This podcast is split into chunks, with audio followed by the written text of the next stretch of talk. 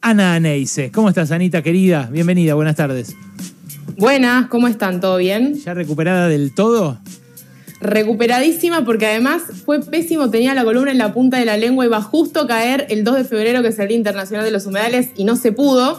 Pero igualmente es importante hablar del tema, aunque haya pasado una semana, porque este año se vienen novedades. De hecho, bueno, Juan Cabandier, que es el, ministro de Ambiente, anunció que el Estado Nacional iba a presentar un nuevo proyecto de ley de humedales después de que por tercera vez haya perdido estado parlamentario por no haber sido incluido en las sesiones extraordinarias. Y también, si se fijaron, Máximo Kirchner en su carta dice que, bueno, después de decir todo lo que va a renunciar, que va a seguir trabajando desde su banca para proyectos como el de la ley de humedales. Así que esperemos que tenga más impulso este año este proyecto tan importante. Ana, em, para arrancar desde el principio, ¿qué es un humedal? ¿A qué se lo llama un humedal?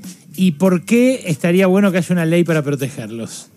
Bien, los humedales son ecosistemas muy particulares porque no son ni acuáticos ni terrestres, sino que se caracterizan por la permanencia o eh, de agua o a veces va y viene, eh, puede ser en diferentes estaciones o en el día. Y este agua puede venir de la lluvia, de las napas, del río, incluso del mar. Y son ecosistemas muy variados a nivel paisajístico y albergan muchísima biodiversidad. Se calcula que el 40% de toda la flora y fauna del mundo o vive o se reproduce en un humedal pero además brindan un montón de servicios ecosistémicos súper importantes eh, para los seres humanos, como la amortiguación de inundaciones, la provisión de agua dulce, y también son los mayores sumideros de carbono del mundo. O sea, así como se dice que los bosques son los pulmones del planeta, bueno, los humedales lo son aún más, pero sin embargo se están perdiendo a un ratio tres veces más rápido que los bosques. Entonces son ecosistemas que son muy importantes a nivel local y también por el cambio climático, y sin embargo se perdieron porque en general se pensaba que eran tierras improductivas, que eran pantanos que no servían para nada mm. y que además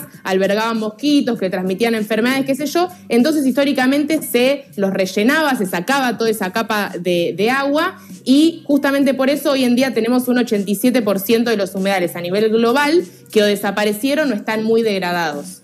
Y acá en Argentina tenemos un quinto del territorio nacional cubierto por humedales. O sea, el 21% de nuestro país son humedales, que no son solamente los del Delta del Paraná, que por ahí son los más conocidos, sino que también están los esteros de Liberá, eh, también está, bueno, los salares de altura eh, en La Puna, ¿no? El salar del hombre muerto en Catamarco, los salinas grandes en Jujuy, todos esos son humedales, bueno, las turberas en Tierra del Fuego, son humedales súper diversos y también por ser tan diversos albergan muchísimas actividades productivas que por eso también es tan difícil que salga la ley de humedales. ¿no? Hay muchos sectores como el agroganadero, el forestal, bueno, la minería del litio los salares de altura, también el sector inmobiliario que se oponen al avance de esta ley y por eso es tan importante que salga. Y yo les iba a proponer para hacer un repaso rapidísimo y empezar en algo entendiendo de qué va todo esto, hacer un repaso de las otras dos veces que se intentó aprobar la ley de humedales, a ver qué pasó eh, y por qué es importante, bueno, y qué cosas a favor y en contra tenemos para este 2022. Sí, dale, claro. La historia, sí. No, primero eh, quiero saber específicamente qué establece la ley eh, en, defensa de los humedales, porque, bueno, así en general no sé si es una limitación de construir, si es una obligación de, no sé, reemplazarlos o de moverlos a otro lado. ¿Qué onda? ¿Qué dice?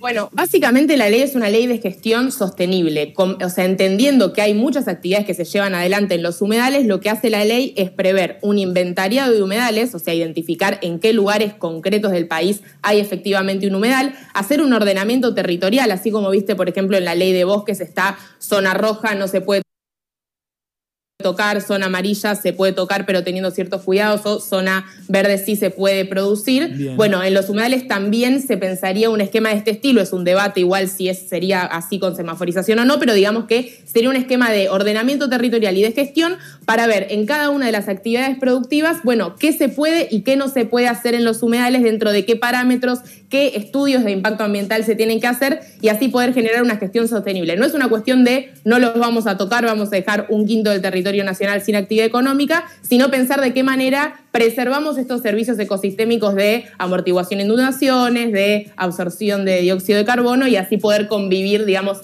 amigablemente, como se dice a veces, con eh, el ambiente. Muy buena la aclaración porque hay toda una movida de gente diciendo que cualquier cuidado del medio ambiente es un atentado contra nuestro desarrollo o contra la posibilidad de generar empleo y bueno, yo sé que que vos tenés todas esas preocupaciones en la cabeza, digamos.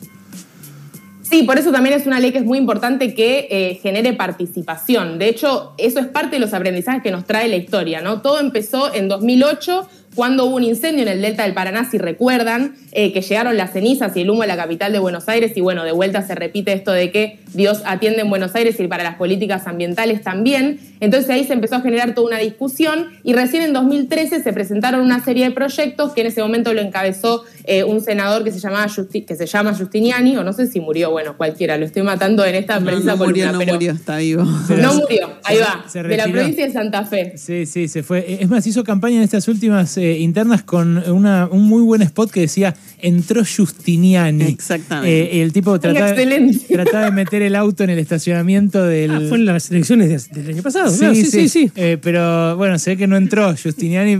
El, auto no sé, pero él se ve que no entró porque, bueno, no, no, le, no tuvimos noticias de él en la definitiva.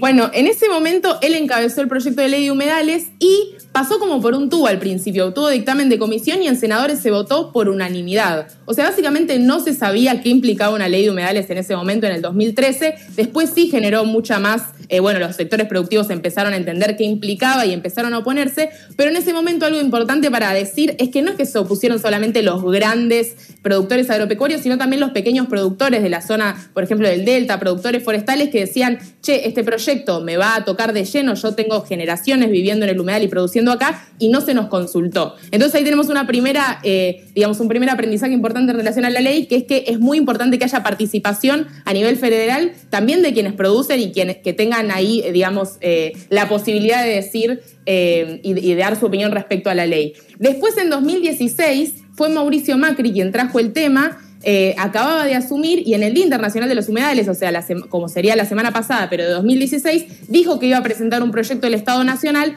por las inundaciones que había habido a fines de 2015. Si recuerdan, en agosto hubo inundaciones súper graves en la provincia de Buenos Aires, toda la parte de la cuenca del río Luján, y eso devino en que Mauricio Macri dijera que se iba a presentar un proyecto. Bueno, eso de parte del Estado Nacional no pasó, pero sí se presentaron otros, y ahí un poco quien recogió el guante fue Pino Solanas, eh, que ahí sí ya falleció y bueno, siempre lo recordamos con mucho cariño porque él eh, impulsó muchísimo ese proyecto.